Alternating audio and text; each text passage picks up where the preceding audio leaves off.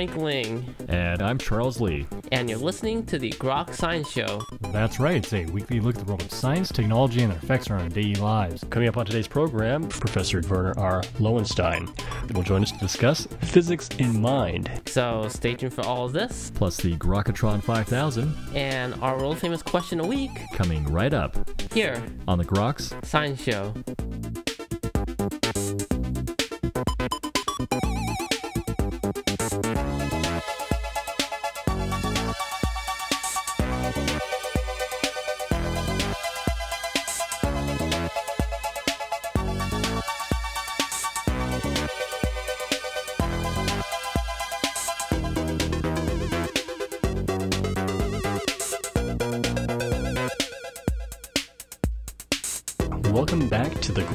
Science Show.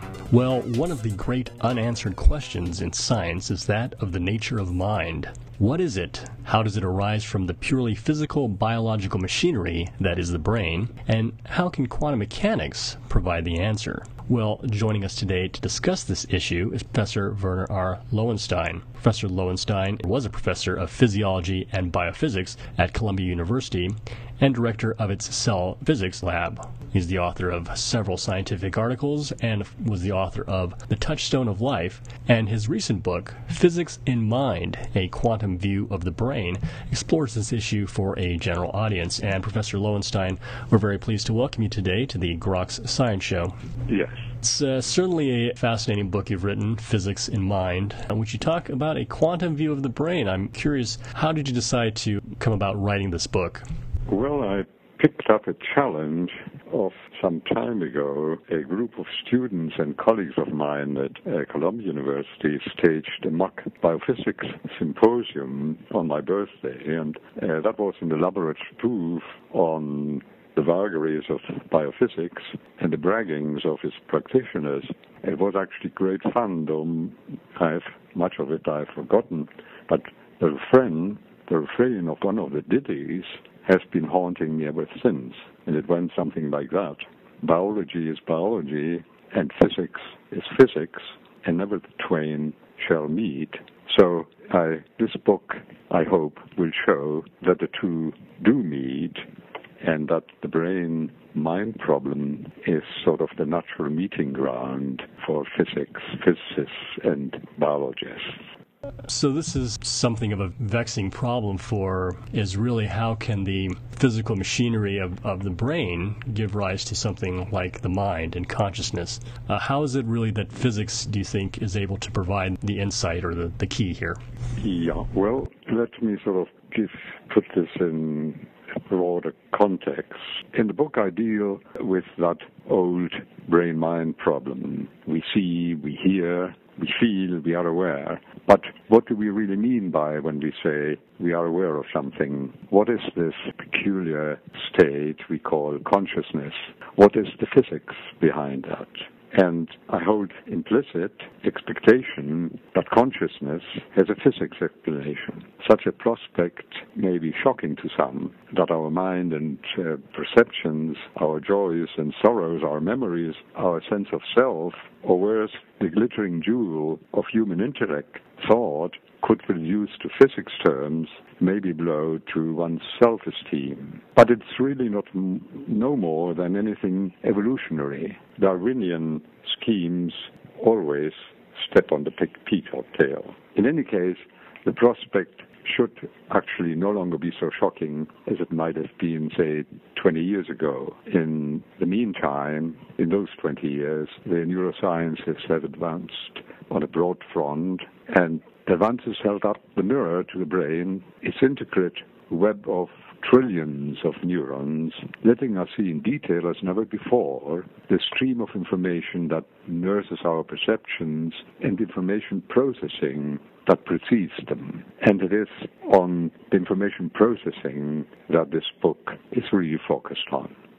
Uh, so uh, there are certainly other physical systems that exist in the world that are in some way information processors, circuits, transistors. Why is it that physical system like the brain is distinct from that of a circuit or transistor and gives rise yes, to the oh, well, that, that's Yeah. a very good question indeed. I think broad answer I can give is that you have here in the brain, and this is what past 20 years of careful probing with microelectrodes by neurophysiologists have shown. In the brain, you have a system that processes information, enormous amounts of information coming in from all our senses in parallel and almost instantaneously presents them to our state of awareness, so to speak. And it's thanks to that parallel processing that the uh, brain can handle these enormous information amounts in almost instantaneously as we do all the time when we see something we hear something that's how it we can we put it all together in no time and no time means fractions of a second. So here we have something rather special in, in our normal digital computer world, uh, what uh, Silicon Valley is offering us, you have systems which which are computing with computer units are hooked up in series, so they serially compute to arrive at a solution. The brain hasn't got the luxury for that. It has to do that in such a short time, and I'm speaking here of fractions of a second, and all that at once, virtually. So it has no other choice, especially since the uh, switches, as co- uh, let me call it cognitive switches, computer people will call them just logical switches. In this case, our neurons are rather slow, very slow compared to what a Pentium uh, chip in our technology offers us. So with given that slowness, and we have that material, that's how evolution has arrived at it. There was it was a Hobson choice to do this in parallel, and now in parallel computing what to the physicist or the biophysicist would readily come to mind is a quantum computer. A quantum computer is by definition, by its very structure, its mathematical structure, a parallel computer, and can handle enormous amounts of information. These are this is now information in the quantum realm, uh, quantum bits, instantaneously for that purposes. So that is, I think, to answer your question, is the special problem of the brain. The quantum aspect is not at the level of synapses or individual lines of information, but in that case, let's take nerve ending coming in from the auditory system, which you are familiar with. In this case, digital processing and digital, the digital signaling is digital, very much like our digital computers in technology, right? But it is when these things are put together, the higher reaches of the brain, especially in the cortex, but not necessarily only in the cortex. I want to emphasize that too. But certainly in the cortex, where you bring these things together from various sensory systems, there is a quantum computing system has, of course, a great edge. In fact, I see it as the only, uh, as a Hobson choice, in fact, in evolution. So, if we were able to mimic this particular architecture technology, do you think then mind could arise from machines? Uh, no, I do not. I'm not that uh, radical and not that far out. As a matter of fact, I haven't seen anyone asking anyone with, in his right mind asking a computer whether it has any feelings, it has any emotions, or uh, is aware of things, or the passing of time. Uh, no, that is a different matter. I mean, to make it clear, perhaps to you and uh, your listeners, is that the book here deals really only with the processing of information as it is presented and culminates finally in consciousness. I have nothing to say about consciousness or the physics of consciousness. I'm only dealing with the parallel processing that leads up to it, or, or let me put it this way, with the it's only in, only related to consciousness insofar as the processing, parallel processing, is uh, are the prolegomena, the preliminaries of consciousness. Let me sort of put this in, in, in perhaps in a broader context, context so to make that. Some years ago, I was lucky to find a mode of communication, a universal mode of communication between cells, uh, which all cells, body cells, not the brain cells, use. It's a form of intercellular communication via microscopic channels built into the junctions between cells. I call them cell to cell channels. Through these tiny channels in our body, the cells in our body send messages to each other, messages carried by relatively small molecules. These are vital messages regulating the basic activities of cells. They make uh, the organ, the cells in an organ, a community. Now, in this book here, I address the question of how information is transferred inside our most complex organ, the brain, and I present a set of remarkable molecules that transfer not molecular information, but quantum information information carried by particles many orders of magnitude smaller than molecules, particles from the quantum realm. These molecules manage to do what our computer wizards in, in Silicon Valley can only dream of harness the immense amount of information hidden in the recesses of the quantum realm. Quantum particles can behave like particles or like waves.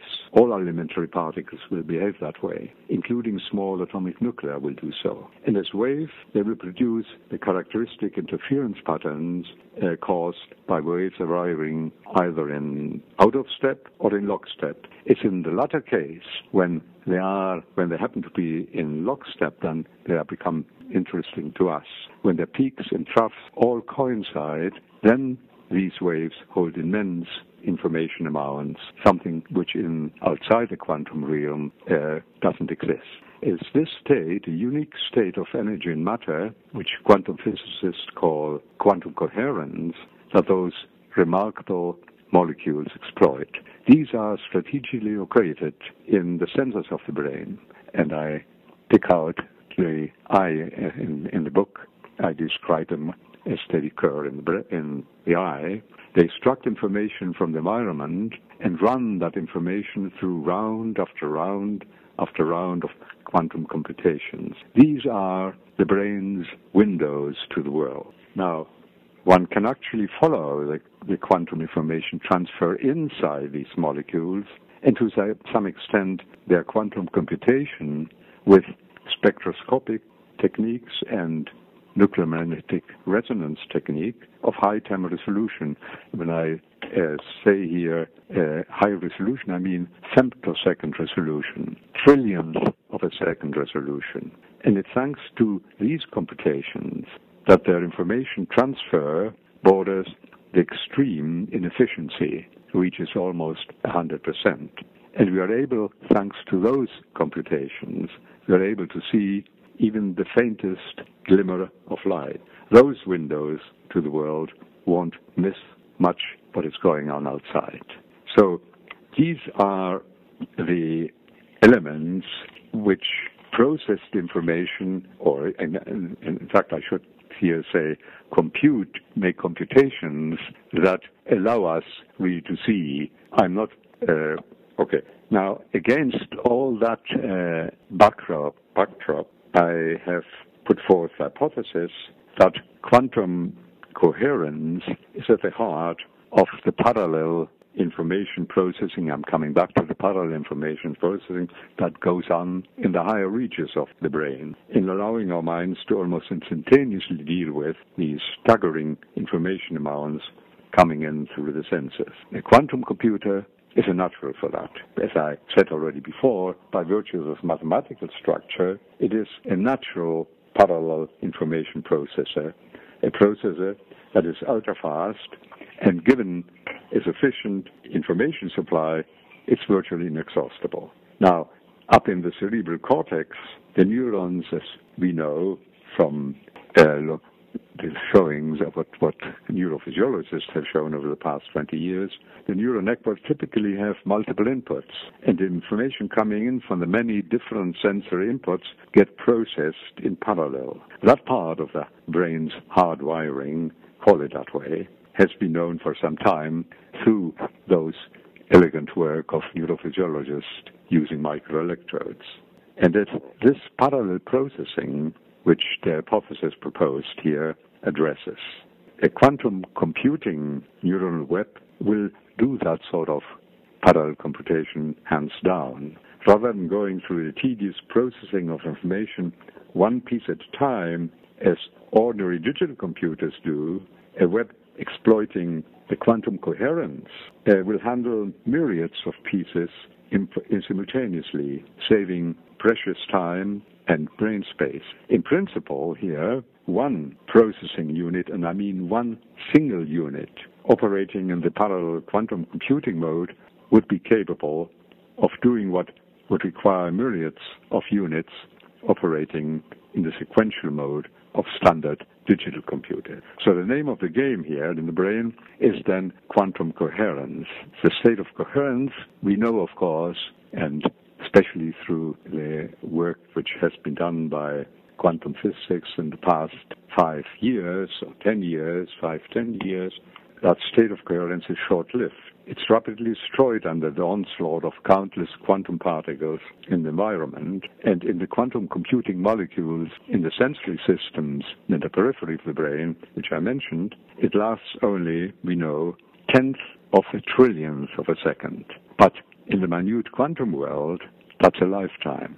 And it's thanks to that instant of grace that we can see even the faintest glimmer of light. This idea of quantum coherence, the problem of quantum decoherence is a major issue. But right. let me straighten it out. It's what we know for a fact, yes, and let me separate fact and theory. What we know for a fact is that those molecules at the periphery, say at the at the eyes, uh, which I present in the in the book, do that, and they do that in femtoseconds, fraction of femtosecond. What happens now inside the brain in the upper regions, that is hypothesized, right? So, in other words, here I, I do I'm not I wouldn't be surprised. Let me put it this way: if given that evolution has found molecules that can quantum compute as they do in the eye or as they do in other places, which you will find in the book, it by will have found molecules or will do that at higher levels of the brain. So that is what a search is now before us. So that is the exciting prospect now, a search for quantum waves at the brain centers. Now that, uh, to make it clear, will be quite a task, a formidable task. And I can speak personally with feeling here. I've been there.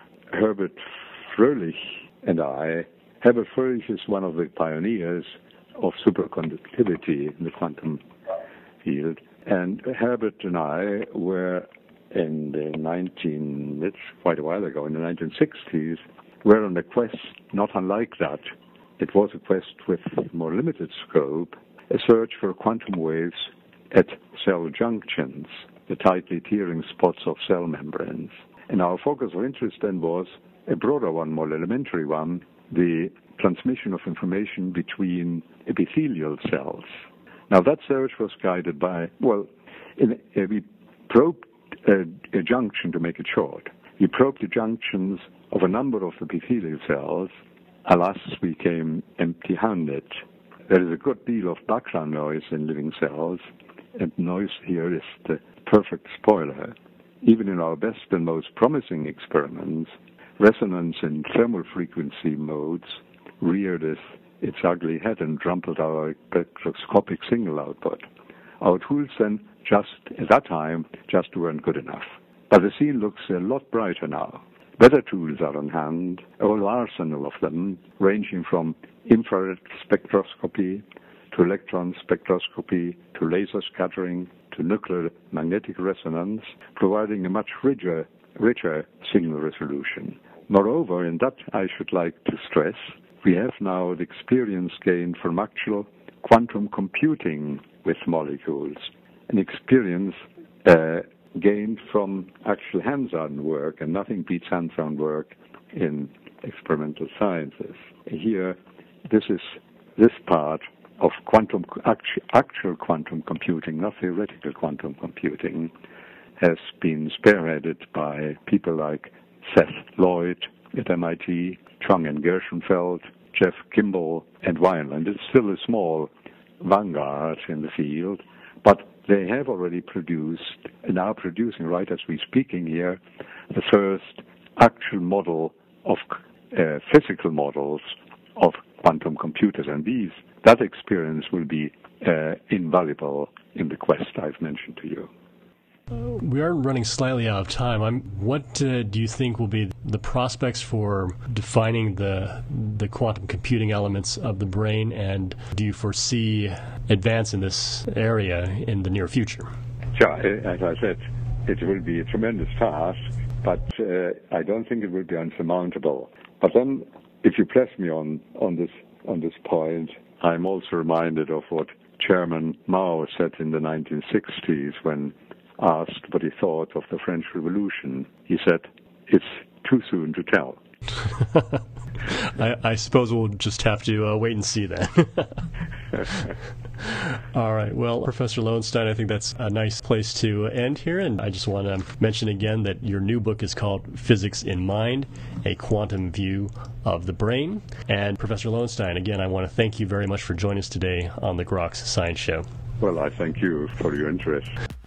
And that's all for this week's edition of the Grok Science Show. Make sure you tune in next week for more from the world of science and technology. If you'd like to contact us here, you can email us at science at groks.net. For Grok Science, I'm Frank Ling. And I'm Charles Lee. Make sure you also see us on the web at www.groks.net. Have a great afternoon and keep on grokking.